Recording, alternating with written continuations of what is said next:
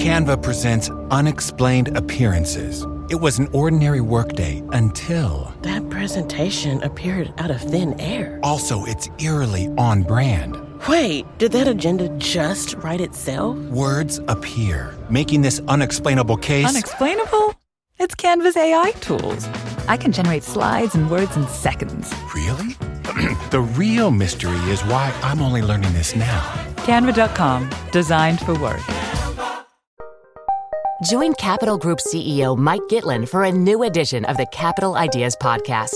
In unscripted conversations with investment professionals, you'll hear real stories about successes and lessons learned, informed by decades of investment experience. It's your look inside one of the world's largest asset managers. New episodes are available monthly. Subscribe wherever you get your podcasts. Invest 30 minutes in an episode today.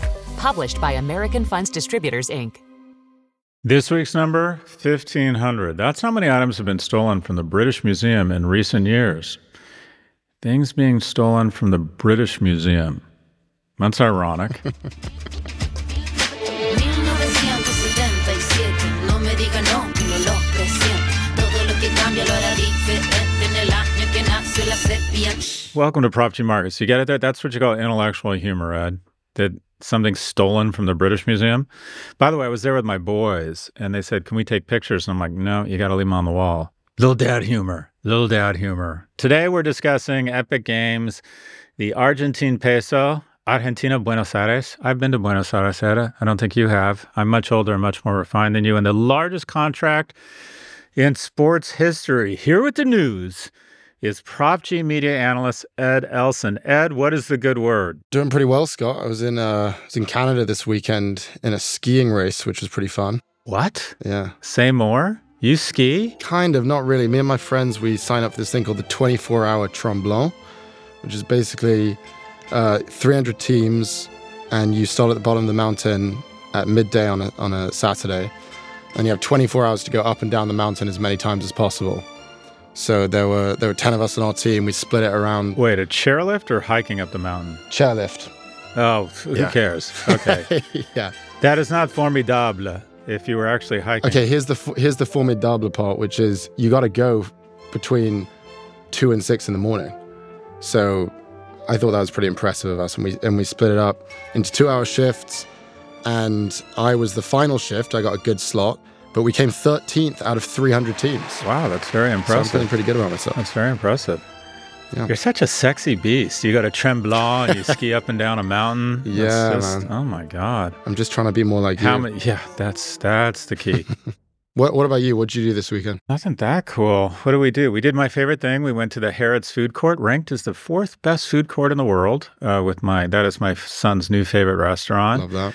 But we did that, and then we watched the Tottenham Spurs game, and then Christmas shopping. no, I don't do that. I have an assistant. Uh, anything you get from me, you should know has nothing to do with any sort of goodwill from me.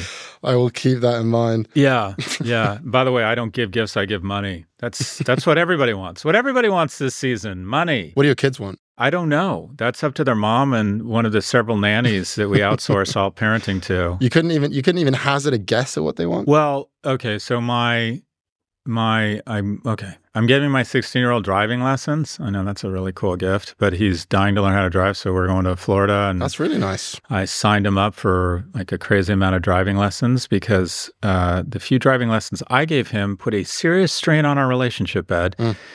Uh, as my son is a once he gets behind a wheel, is not one with the car, and I'm also very nervous in the passenger seat, so it's just not a good not a good combo. So I'm outsourcing it to some nice lady. It's a lot more wholesome than money. My youngest is very kind of he's a little bit not a little bit he's a lot of a terrorist. He's awful, but he's very emotional and very like sentimental. And so I got his both necklaces from the same stone, and he likes that kind of stuff. He likes that kind of thing. That's nice.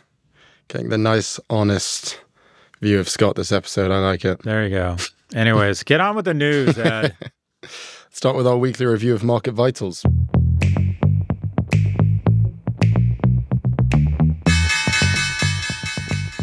The S&P 500 had its best day in a month. The dollar fell, Bitcoin was volatile, and the yield on 10-year treasuries dropped below 4% for the first time since August.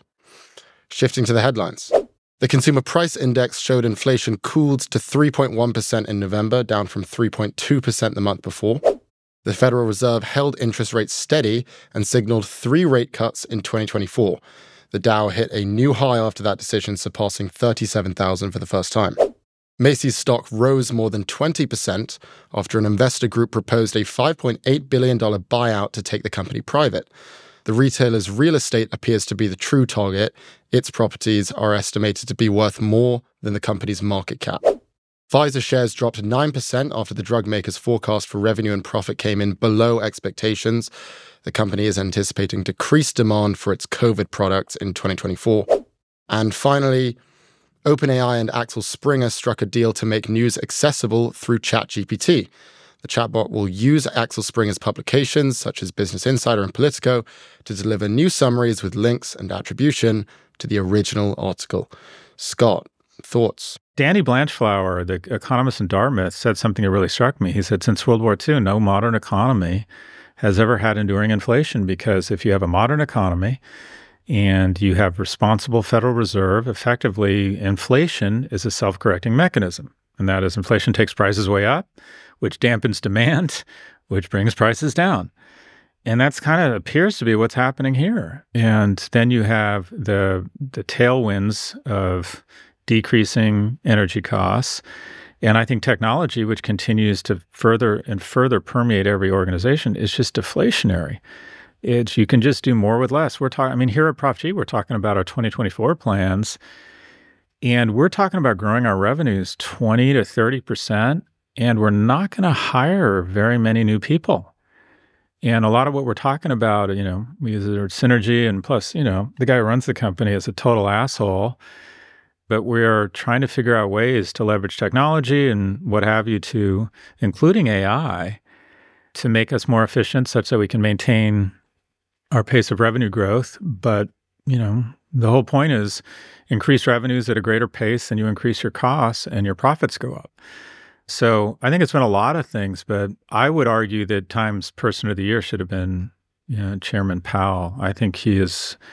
I mean, Jesus Christ, what do, what do Americans want from the economy? It's the fastest growing economy, in the, a large economy in the world right now, with the lowest inflation. I mean, how do you even do that? I don't. That makes no sense to me economically. So I, I was looking back at some of the headlines from a year ago. Let me just read some of these to you. Bloomberg: U.S. recession this year more likely than not. Uh, forecast for U.S. recession within year hits 100%. 100%. Every economist they surveyed said there was going to yeah. be a recession. Now here we are, year to date. Dow Jones up 12%, S&P up 23%, Nasdaq up 42%, unemployment rate 3.9%, and inflation's down to 3.1%. So I think Jerome Powell should go down in history as one of the greatest policymakers of all time. Huge win for Jerome Powell. Yeah, so it sounds like you're going to start making bracelets that say uh, you're a, a Powley or a Jerome or whatever it is. Yeah, that's right. That's right. Yeah, he's definitely going to go down in economic history. All the dorks in business school are going to be talking about Jerome Powell. the market is essentially a vehicle for discounting cash flows and it also uh, attempting to estimate future cash flows. It's constantly trying, it can't look around the corner, but it tries to sense or hear what is going to happen around the corner. And what it hears is is rate cuts. It it it believes there's going to be three rate cuts and then boom, projects make new sense, more people spending, more people borrowing. And uh, again, the market is a forward looking prediction machine, and it's predicting that the punch bowl is coming back. So we've seen new highs. I think Apple touched a new high. Uh, Macy's, I kind of wish Macy's would just go away. I'm sick of talking about it. And uh, here's the thing all of these activists have been threatening to take over Macy's for 20 years because their whole thing is the core business is okay, but the markets hate it. And what you have with Macy's is that they purchased all of this high end real estate through the 70s, 80s, and 90s, and that that underlying real estate, because of the real estate boom, is worth more than the company. Okay. But that's like saying, Ed, your kidney is worth a quarter of a million dollars, and a quarter of a million dollars is worth more than anything Ed Elson does right now. But we have to go in and get the kidney. That's the hard part. And that was weird. crazy. I actually like it though. It's actually it's kind of. But just because here's the thing, whoever like to go in and get the kidney from Macy's to go in, take control of this company, start shutting down stores and sell the underlying real estate. you know, every that is not an original idea. Let me bring up one of your wrong predictions from a long time ago uh, that you got a lot, lot of shit for. It's sort of been memed to no end. But in 2015, your prediction was that Macy's will be the most successful retailer of the next five years, not Amazon. So at the time, Macy's was around $22 billion market cap. It's now being sold for around 6 billion. I just, I'd like to get your official take here on this pod. What would you say to your 2015 self who made that prediction? What did you get wrong or or right? Well, if I could speak to my 2015 year old self, I would be like, uh, you know, take prostate shrinking supplements and buy Nvidia and Netflix. But see, I don't get to do that, Ed, nor do you. and the, you're re- referencing a speech I gave at DLD, and my point was Macy's had just started an e-commerce site, and the point I was trying to make was that multi-channel retail was the future. And at that point, Amazon didn't have stores. I don't remember making a call on the stock. What I remember saying was, would the future look more like Macy's than it looked like Amazon? And that is, the future looked like multi-channel retail. And just just a quick reality check. I have never owned Macy's stock. My largest holding is Apple, and my second largest holding is Amazon. So I get a lot of shit for that. But what the larger point I was trying to make was the future was about multi-channel retail. Pfizer, yeah, look, it's you know the pandemic was great for pharmaceutical stocks that were in the business of vaccines. I think it makes sense. I don't I don't know what to stay, say there other than I hope their stock continues to go down. I don't you know, I don't miss the pandemic. Uh, I had a, I've had a fairly serious cough, and it was really interesting. I went for the first time. I'm like, I need to take a COVID test, and for the first time, I did not have COVID tests in the house. I usually have like eight of them everywhere. I used to test all the time, and I remember thinking, I don't think I have it because I'm too sick. Yeah, supposedly a lot of people who get it now don't uh, aren't getting as sick, but um, God, that just feels like that just feels like a dream at this point, doesn't it? And yeah. let me say out loud what no one wants to say, especially if you lost people. Those two years were likely the best two years of my life. In that I got to, uh, the pandemic for me was time at home with kids, no traveling, Netflix, and my stock skyrocketed. We basically figured out a way through government programs to make sure that people that already had money, already had homes, already had stocks, and already were in relationships that their life got better. And we did that by juicing it with $7 trillion on our kids and our grandkids and our credit cards. I think our government's response to COVID was morally corrupt. But the best two years of your life. Hundred percent. Yeah. okay, I'm I'm I've been on the road 180 days a year, and then all of a sudden I'm at home and I can go boogie boarding with my sons after school. And oh, yeah. but wait, crazy. What happened to your portfolio? It's a global pandemic. Oh, it's doubled. I mean, and then the majority of America has to put their diabetes medication and Diet Cokes in a cooler and head out with their fucking Uber app and, you know, get get COVID.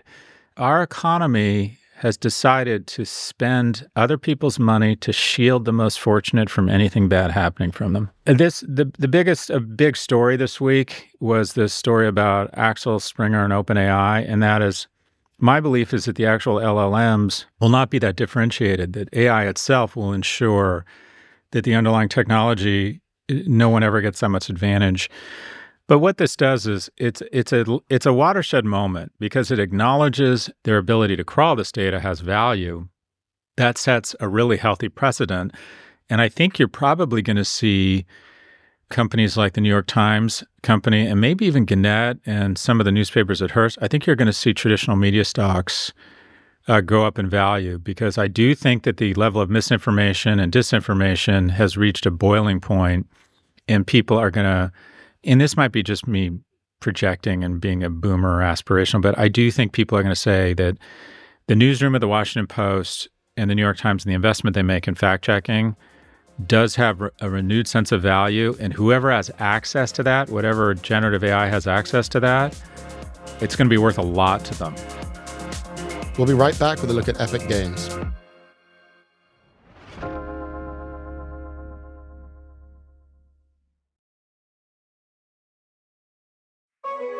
Support for this podcast comes from Grammarly. Writing is something that we do every single day, from an informal text conversation with friends to sending those all important email to clients. People need to understand what you are trying to say. Thankfully, Grammarly is a trusted AI writing partner that saves your company from miscommunication and all the waste of time and money that goes with it.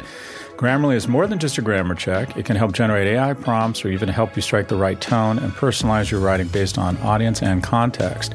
We here at the Prof G team use Grammarly, and all I have to say is it makes our written work better. Plus, Grammarly integrates seamlessly across 500,000 apps and websites. No cutting, no pasting, no context switching. Personalized on brand writing help is built into your docs, messages, emails, everything. So why not join Grammarly to work faster, hit your goals while keeping your data secure? Learn more at grammarly.com.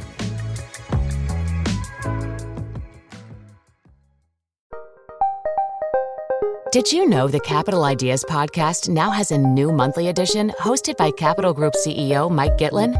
Through the words and experiences of investment professionals, you'll discover who was their best mentor, what's a mistake they made that changed their approach, and how do they find their next great idea. Subscribe wherever you get your podcasts. Published by American Funds Distributors, Inc.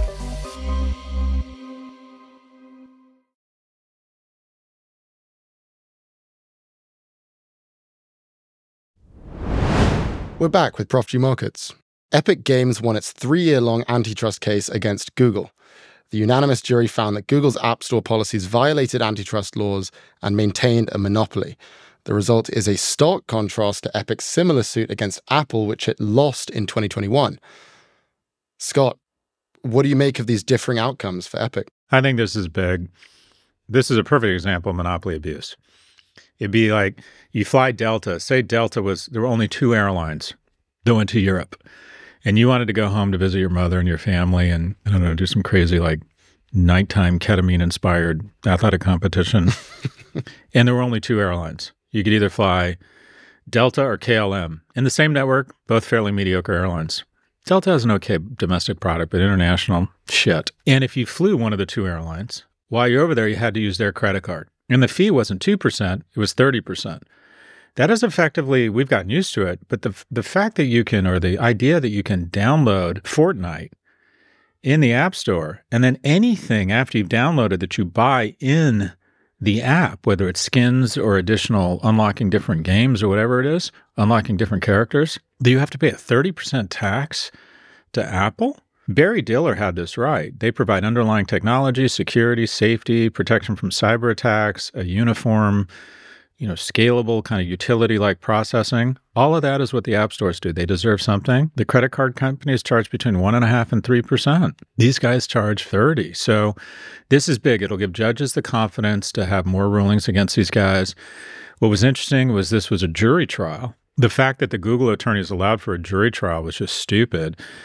And it represents that I think the kind of the public complexion against big tech has shifted somewhat. And there's, I think it's ultimately the release or relief from what is one of the most onerous, unfair taxes on the entire ecosystem. That is the Apple, uh, the App Store, and the Google Play App Store. So I, I, think this is huge, and I think it's important, and I think it was the right decision. What are your thoughts, Ed? You mentioned the jury trial that Google opted to have a jury trial. They they then went back on that decision. They said, actually, we want to go for a bench trial, which the the judge denied. And in addition, there were all of these internal communications that Google basically deleted and and you know try to get rid of this paper trail, which was then brought to the attention of the judge. One thing that Tim Sweeney said, who's the CEO of Epic Games, he said the big difference between Apple and Google is Apple didn't write anything down. So when you look at this, what does this tell us about Google and how Google runs its company compared to Apple? That it's poorly managed. It's obvious that that Apple has basically orientation that feels like a re-education camp that says, okay, you don't ever say anything negative about a competitor. Anything anything as it relates to a competitor, you don't you don't write down. I mean, essentially, Apple's run like a Panzer tank division. There just isn't a lot of room for error. And it seems like Google is a plaintiff's attorney's dream. Have you noticed there aren't a lot a lot of like Apple influencers saying, Hey, this is my day at Apple. I'm here at the cafeteria and check out how cute my outfit is from Cupertino. Hey, everybody, want to want a spin of the Apple spaceship? And they're like, okay, that's really fucking adorable. Here's this really well designed, elegant, user friendly severance letter. and they just don't, it's clear that they manage all communications, all touch points really tightly, whereas Google is much more, hey, Sergey and Larry are coming by. Let's all go to Burning Man. That really might be the difference between these two decisions is the way these uh, employees handle themselves and their communications. In some, loose lips sink ships. In this case, loose lips sink your app store. Final note I mean, you're an investor in Epic. Just at a general level, do you have any thoughts on the gaming industry over the next few years? Are you, are you, I assume as an investor, you're very happy about this decision? Yeah, but it's strange. You think, oh, Epic, you know, I've done really well. I invested, I invested right, I think at the beginning or right before COVID, I invested $5 million in a secondary from Epic. Some enterprising Stern student found shares on the open market from Epic employees, bought a bunch of them, and then parsed it out and is taking, I think, 10% of the upside and put it into an LLC or some sort of SPV structure. I invested, and I think I invested at a valuation of 22 or 23 billion. And I don't think I've made any money. I think the company, I mean, this was when all the stocks were riding really high and people thought Epic was going to go public that year. I would bet that I'm sort of even on that investment. It's an amazing company. It has Fortnite, it has the Unreal Engine, which is the underlying sort of, I don't know, tool or operating system for how a lot of gaming companies build games. It's a really well managed company. They just laid off a bunch of people, which I like, quote unquote, year of efficiencies. This could do nothing but help in terms of offering them additional incremental, very high margin revenue. So I'm I'm hopeful, and I wanted exposure to the video gaming space. It's it's such a huge industry. It's growing. I see the level, the grip it has on my kids. I also don't actually mind it as much. They play with their friends. I mean, even now, I like I get a huge kick. My kid, when he plays Fortnite, he'll put a he'll yell out this battle cry. He'll go yeah, and it just it makes me happy. That's awesome. Yeah, it's just when he kills, you know, when he kills a friend of his or something. yeah. But they play together. His what I like about it is his friends come over and play with him. And also the research shows that there isn't a correlation between depression and video game usage. There is a correlation between social media usage and depression, but not between video game usage and depression. So I'm actually kind of I'm kind of a fan of video games, and I wanted exposure to the space. Did Did you play video games, Ed, three years ago when you when you when you were eleven? Oh yeah, hundred percent, hundred percent. Same thing. Got online with all my mates, and what did you play? We're big FIFA guys. Oh yeah, I love FIFA. I think it's amazing. Have you played? Oh yeah, I like oh, FIFA wow. a lot. Yeah, you should play sometime. Yeah, You'll have to invite me. But I'm old and I get game. confused, and I just start hitting every button as fast as possible. yeah. Yeah. What team? When you play FIFA, what team do you? It's Chelsea. You're Chelsea. Yeah, of course. Oh, that's been rough. Yeah. I, by the way, I can't believe you switched from Chelsea to Arsenal. I don't really understand it. But anyway, uh, let's. The let's sublime power of Bukayo Saka. And yeah. they have a guy named Jesus just, on yeah. their team. Jesus. How can you not Jesus. root for a team with Jesus? And Martinelli? Oh, love. Love the Gooners. You're the bandwagon, mate. That's not, they, I was in our I, I, no, I was closeted Arsenal bandwagon. Bandwagon. Just I've been good. rooting for Rangers. You were Chelsea, and then we and then we fell to tenth, and suddenly you're an Arsenal fan. No, I've never really been. Uh, I'm actually the team I'm kind of warming to. I really like. I'm actually kind of fond of Spurs. Just switching between all the London rivals. Well, get back to me when you actually have a team that you support. Daddy is polyamorous. By the way, did I did I tell you I was dating a chick from Netflix? It was amazing. After we had sex, she would recommend other chicks for me to bang. That's good, Ed. That's good humor. Okay. That's in three, two, one.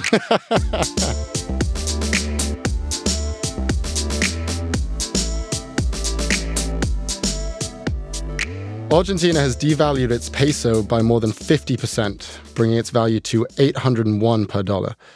The move represents the newly installed government's first attempt to jumpstart its faltering economy. The poverty rate is roughly 40% right now, and inflation is on pace to hit 200% this year. Argentina's new president, Javier Milei, also plans to cut public spending, as well as energy and transportation subsidies, as the government works to bring its deficit to zero. So, this is President Milei's solution, and he's calling this, quote, shock therapy. And that is let's get rid of all of those currency controls, total free market guy. Let's let the peso collapse to its true value. And to be clear, that's going to mean even more inflation, at least in the short term. I mean, literally overnight when this happened, prices doubled for Argentinians.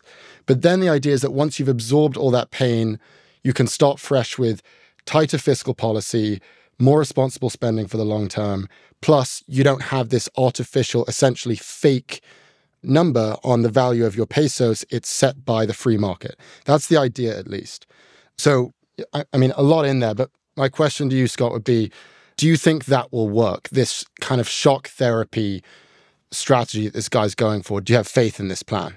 I would say theoretically it should work, but it won't work because it's Argentina. I mean, Argentina literally never fails to disappoint.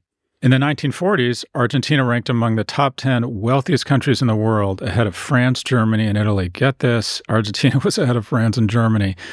You know, it should have been Brazil, but with, with even cooler culture. And I don't know if that's possible. Brazil has a pretty amazing culture, but Argentina has just been the country that always always fucks it up. And a series of populist governments that print more money to try and get reelected in the short run, massive inflation, just uh, reckless, negligent, derelict management of their economy, a populace that keeps going for whoever promises them I mean, there's just some crazy stats. Like, I don't know, what is it? A third or half of the people in Argentina work for the government. But this is this is a total turnaround, right? I mean, this guy's saying, screw all that. Let's do a massive 180. Makes all the sense in the world, except it's Argentina. I, hey, look, I I love Argentina. I think it's it's got arguably one of the most textured, interesting cultures and I remember I was an investor in a company called Olapic, and I was on the board, and we used to recruit engineers from the University of Cordoba. They have actually really strong engineering university there. And it was hilarious. In the budget in the board meeting, we had something like $4,000 a month. I'm like, what's it for? And it's for, oh, we can't touch this. It's for meat. The budget is for asado, and this is everything. Like, don't touch that budget. Like, we need to fire people before we reduce the budget for asado. And a friend of mine, Ignacio, and uh, down in Del Rey, we're literally 12 of us are going over for an asado or asado in a, in a week. And it's, it's a religion for him. I mean, he has converted one of his kids' room into a meat cave and does asado on a regular basis. And my point is that it's a wonderful culture and they just can't get out of their own way. And this couple that I know left Argentina. The, the smartest people in Argentina have one thing in common, and that is they leave. The leadership there has been a disaster. They have great natural resources, great culture, smart people, good universities. And every year, every four years, whatever it is, they elect people who are corrupt yet stupid. This guy just saying, all right, folks, we need to do something totally different. You can understand why that message resonated. So I hope it works. You know, I don't like the guy because he sounds a bit like a Trump figure, but they need to do something. They need this can't be incremental. This needs to be full, you know, this needs to be open heart surgery, electric shock therapy, whatever the term is that he used. Just before we move on, one of his proposals is that he wants to dollarize the economy. He wants to scrap the peso entirely and replace it with the US dollar.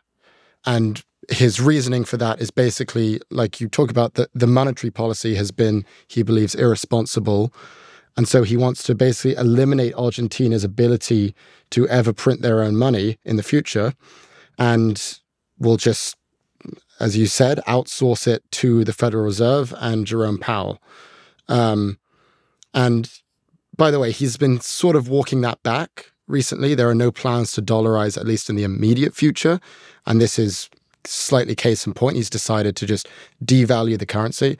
But I'm wondering if you think that that's a good idea because I think that the the argument against it would be you're sort of locking yourself in to having no optionality in the future. It's definitely waving the white flag. When you give up your currency, you give up a lot of control. Like you said, you're subject to the you know the whims of you know all of a sudden Jerome Powell's kind of running your economy, and it makes you much less of a sovereign nation. It's kind of I think what they're hoping is that these efforts yield dividends, they can temper inflation, and the peso can reassert itself as a viable, credible currency. But to go dollar to me would seem like, okay, of the 215 countries out there, we rank as like number 213. It, strikes me as a real loss of incredible national pride. And there's probably just, there's probably a number of economic s- scenarios where it makes sense for them to have input on their currency uh, as it relates specifically to their own economic needs. The point that I would end on is,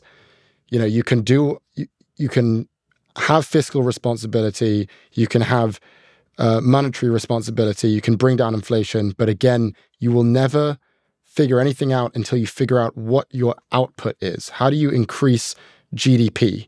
And until Argentina can al- answer that question, then you're never actually going to figure out your economy. Well, it's like Paul Krugman said productivity isn't everything, but it's almost everything. And they need to find an industry, they need to find an approach, a manufacturing base, agriculture, whatever it is that that attracts investment capital and that they produce the right human capital to sit on top of that financial capital and produce more than they take in. And it probably isn't going to be steak. Asado. It's I don't know football. you gotta love those Argentines. Messi. Oh my gosh! Oh, Yeah. they have a lot of Jesus Martinelli. These guys are all. No, those are Brazilians. I knew that. I knew that. We'll be right back with a look at the largest sports contract in history.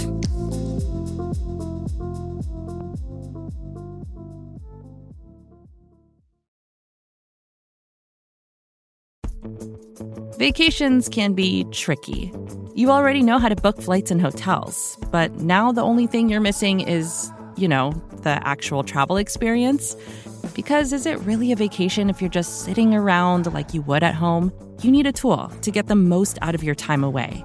That's where Viator steps in. You can book guided tours, activities, excursions, and more in one place to make your trip truly unforgettable. Viator has over 300,000 travel experiences to choose from. Everything from simple tours to extreme adventures and all the niche, interesting stuff in between. So you can plan something that everyone you're traveling with will enjoy. Real traveler reviews give the inside scoop from people who already been on the experiences you're considering, so you can plan with confidence. Free cancellation helps you plan for the unexpected, and 24 7 customer support means you can travel worry free.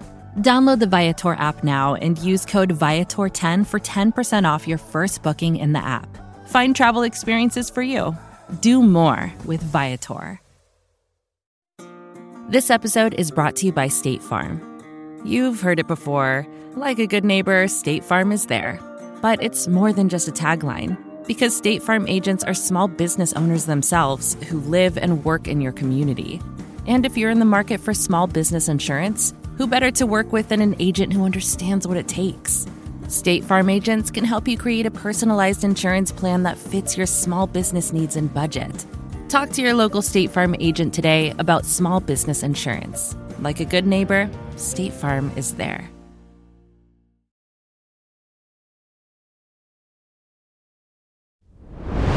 We're back with Prof G Markets. Shohei Ohtani, a Japanese Major League Baseball star, signed a 10 year contract with the LA Dodgers for $700 million. That's the largest sports contract in history. The terms of the contract, however, are what makes things interesting.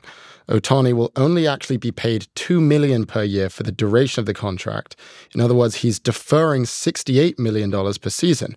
At the end of his contract, he'll be paid $680 million over time between 2034 and 2043.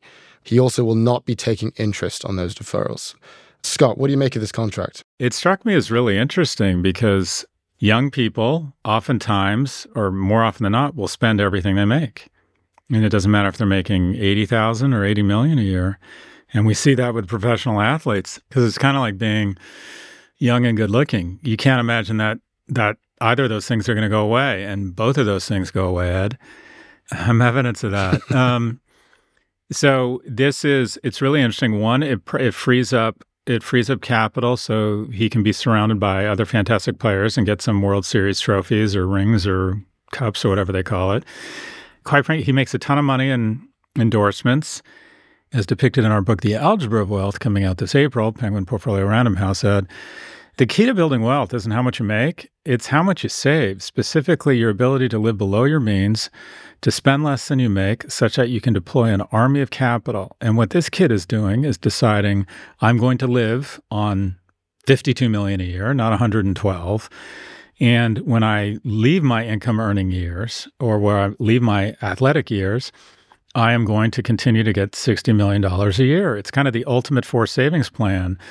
And usually those are houses or Roths or careers for people. What is one of the great kind of corporate tax giveaways, wealth builders, is the fact that you can buy a stock and every year it can go up 10% in value and you don't pay any taxes on it until you sell it. And then you should be thoughtful about not selling or trading stocks because every time you trade, you're going to get clipped for the taxes you own on any gains. And at the end of the year, if you have stocks that are down, you should think thoughtfully about selling them.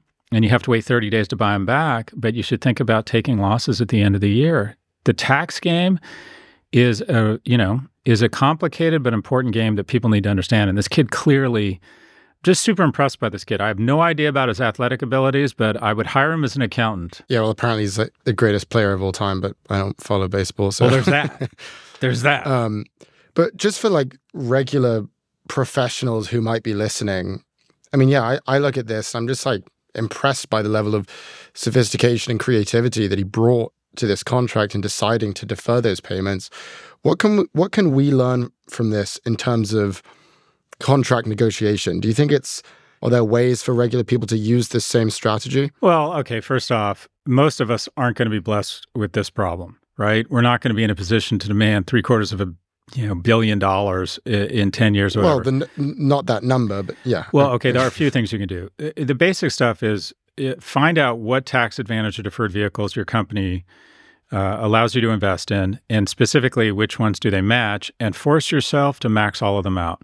You want to put yourself in a position of forced savings because see above, young people don't save money on their own. Also, if you're negotiating a comp package at a company that has equity, what I always tell people when they ask me for advice negotiating their compensation package is the ask should be on the equity portion. And that is, you're going to spend whatever they give you. You're going to spend whatever salary. The real ask should be if there's opportunities for profit participation or there's opportunities for options, that's where you want to strike. That's where you want to really kind of maximize your leverage and say, okay, I'll take the salary, but I would really like to feel like an owner. Can we increase my options package or my profit sharing by 10, 20, 50? Can you double it? Whatever it might be.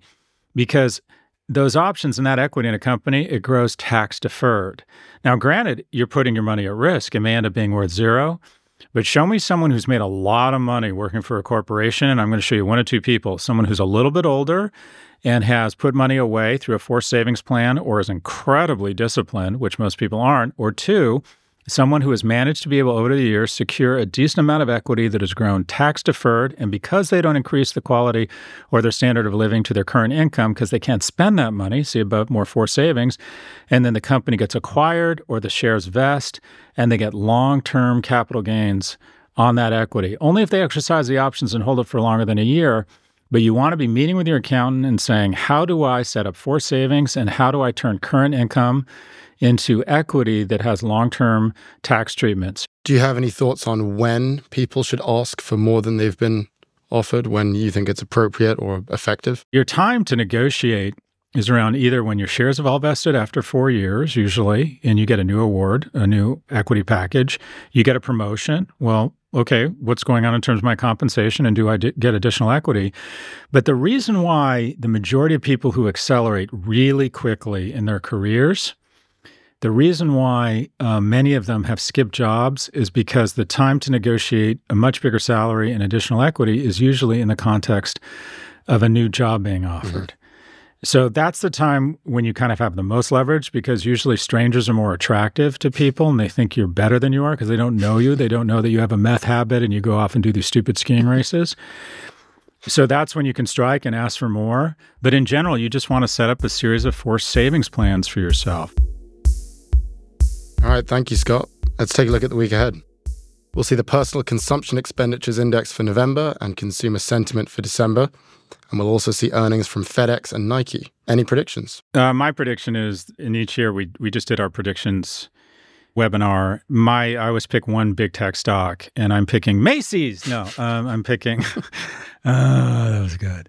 I'm picking Alphabet. I'm blown away by Gemini, and I think about the data that Gemini will have proprietary access to, specifically your YouTube viewing patterns and your Gmail account, sort of your deepest, most valuable, most intimate information that they should be able to offer a really sophisticated and utile AI, similar to the way that they have so much data around your searches that they can make every incremental search better and have been able to pull away from everybody else. So I think 2024 is the year that the empire strikes back and the Gemini will fuel outperformance in alphabet stock.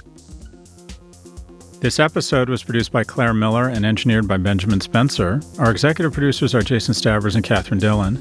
Mia Silverio is our research lead, and Drew Burrows is our technical director. Thank you for listening to Prof G Markets from the Vox Media Podcast Network. Join us on Wednesday for office hours, and we'll be back with a fresh take on markets every Monday.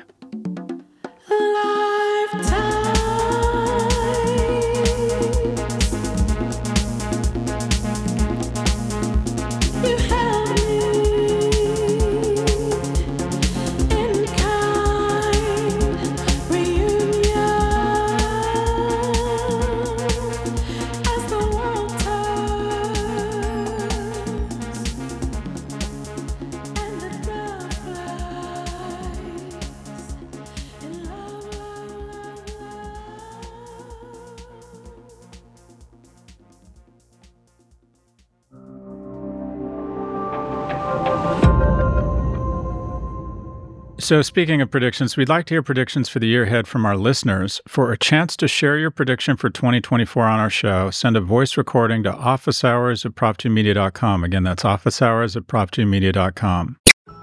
Support for this show comes from Vanta.